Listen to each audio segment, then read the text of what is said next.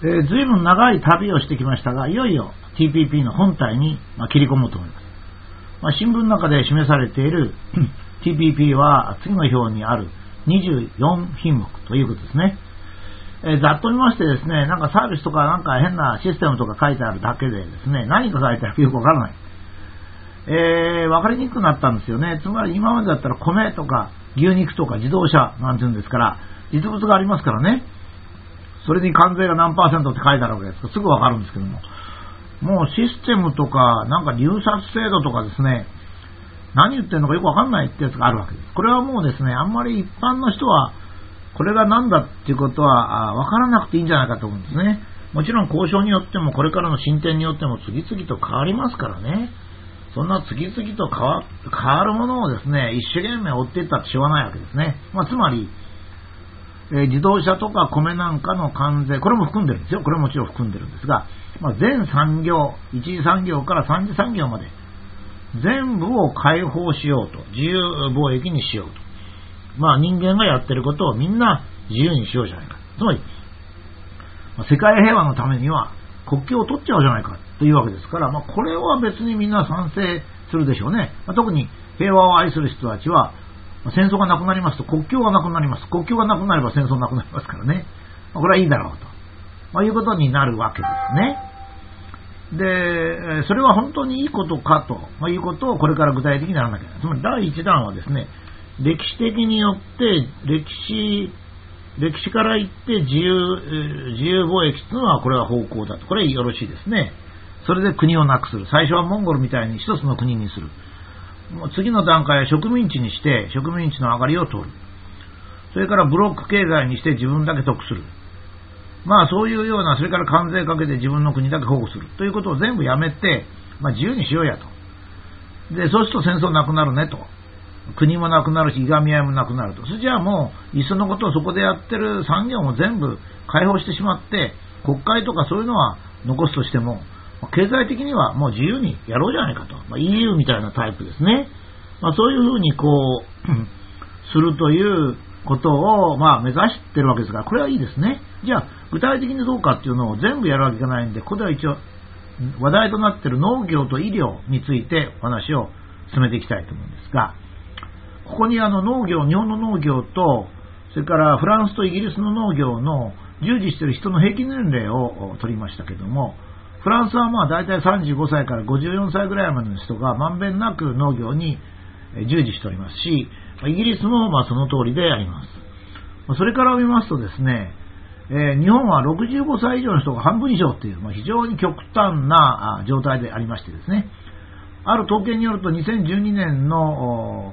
農業をやっている人の平均年齢68歳と言われております。これあまり厳しくですね、68か65かなんて言い始めるといろいろ異論が出ますね。兼業もいるし、どの人を農業というかと、まあ、いうようなことを、まあ、精密に議論しなきゃいけません。その議論した結果は、それほどはそれだからはっきりしてるというわけじゃありません。だから、まあ、大雑把に言えばですね、もう日本の農業は定年を越していると。定年を超えた人がやってるんだというふうにま認識した方がいいと思うんですね。つまり日本のほとんどの産業は65歳、まあ、長くても65歳を定年ですからね。だからまあその意味ではもう農業という職業、定年以前の人がやるのが普通の職業ですからね。定年以前の人がやる職業はもうないということなんですよ。ないと。米、さらにそれに米を作るときには1年に1ヶ月け働けばいいわけですから、こんな人は会社に勤められないですよ。うちの会社は1年に1回しか、ね、えー、働けませんと。ま、それじゃあちょっとあなた、もうちょっと働いてくださいよってなりますから、日本の農業っていうのはもうすでにですよ、非常に変な話なんですが、年齢的にももう職業がないんですよね。これだから農業が意味がないって言ってんじゃないんですよ。我々自身、日本人自身が農業を意味なくしてしまったっていう方が正しいんですね。今でももちろん70歳ぐらいの人が日本の農業を守ろうと思って一生懸命やってますよ。だけどもそれは70歳の農家の人は正しいわけですが、正しいわけですけど、だけど、ダメなんですよ。だって、産業は維持しなきゃいけないんですね。社長がですね、いいくら頑張った、すごい頑張ったけど、ダメでしたって言ったってね、しょうがないんですよね、それ言ったところで。だから、それはそれで我々が全体、日本人全体がそうさせたわけですね。そして結局それでもまだ今農業があるというのはどういうのかってやっぱ関税なんですね。関税です。それで、まあ、関税がどうなってるかということも皆さんも知らないんで、知らない人多いんですけども、すごいんですよ。ええ、米が778%、バター360%、牛肉38%、38%、まあ、砂糖328%っていうような関税がかかってるわけですよね。で、まあ、これはその農家を守るということで関税をかけてるわけですが、それじゃあこれがですね、逆だったとしますよ。例えば日本が輸入したい、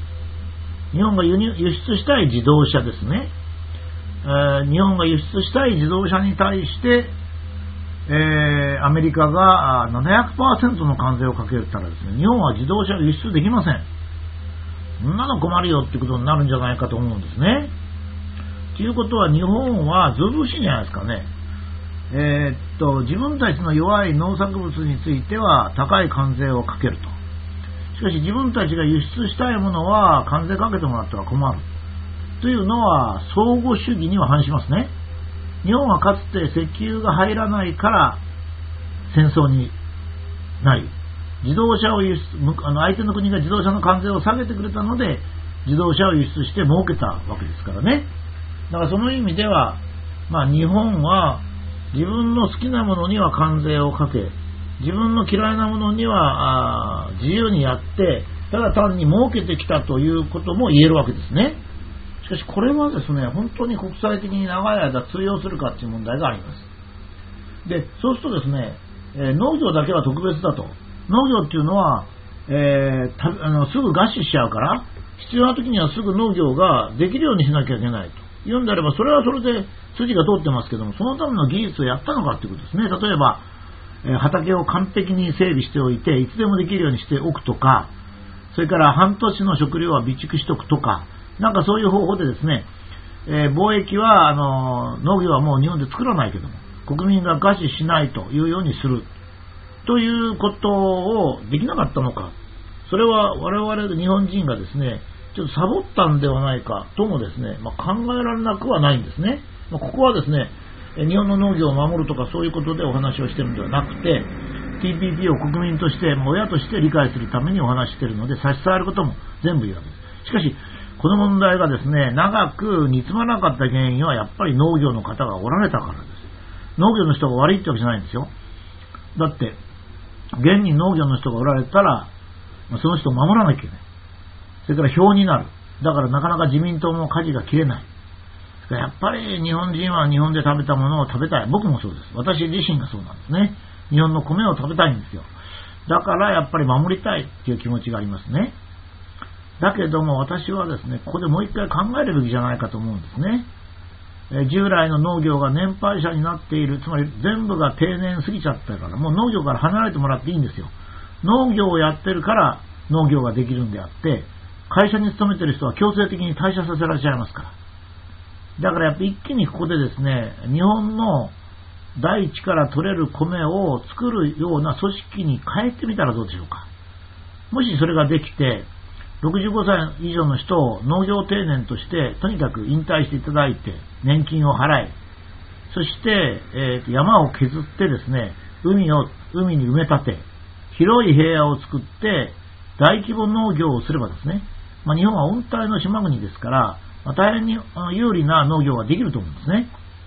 そういうようにすることが、日本国民の幸福にもなるんじゃないかと思うんですね。例えば、山を削るというとね、ものすごく勢いで起こる環境運動家がいるんですけど私その人にこう聞くんですよ。いや、それはまあ、もちろん気持ちはわかる。私もそうだと。だけども、日本列島を神様が作った時、まあ、実際は神様じゃなくて、地球の収縮運動って言いますか、地殻運動でできたんですが、作った時ですね、今の日本人のことを作って、えー、日本列島を作ったんですかと。違うんじゃないですかと。